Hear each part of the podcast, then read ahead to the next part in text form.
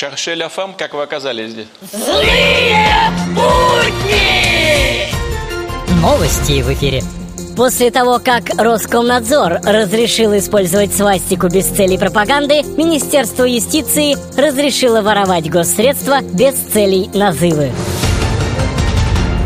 Российский национальный союз пчеловодов опроверг все заявления о своей причастности к танцу пчелок и объявил о ликвидации Оренбургского регионального отделения.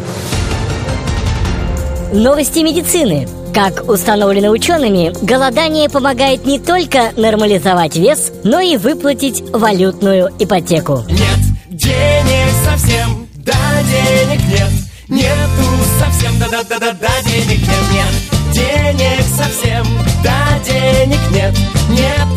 совсем, да-да-да-да, денег нет Злые будни!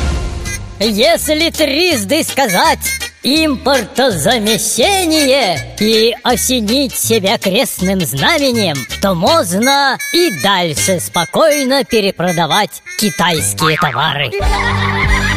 Злые будни! Идет прямая линия с президентом. Владимир Владимирович, как можно прожить на пенсию? Что в США творится, видели? А, А в Киеве какой бардак? но... Давайте следующий вопрос.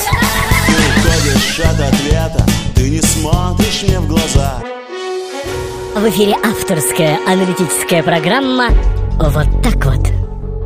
Вот так вот здравствуйте. Проблема России не в том, что она не может накормить бедных, а в том, что богатые никак не могут нажраться. Вот так вот. Злые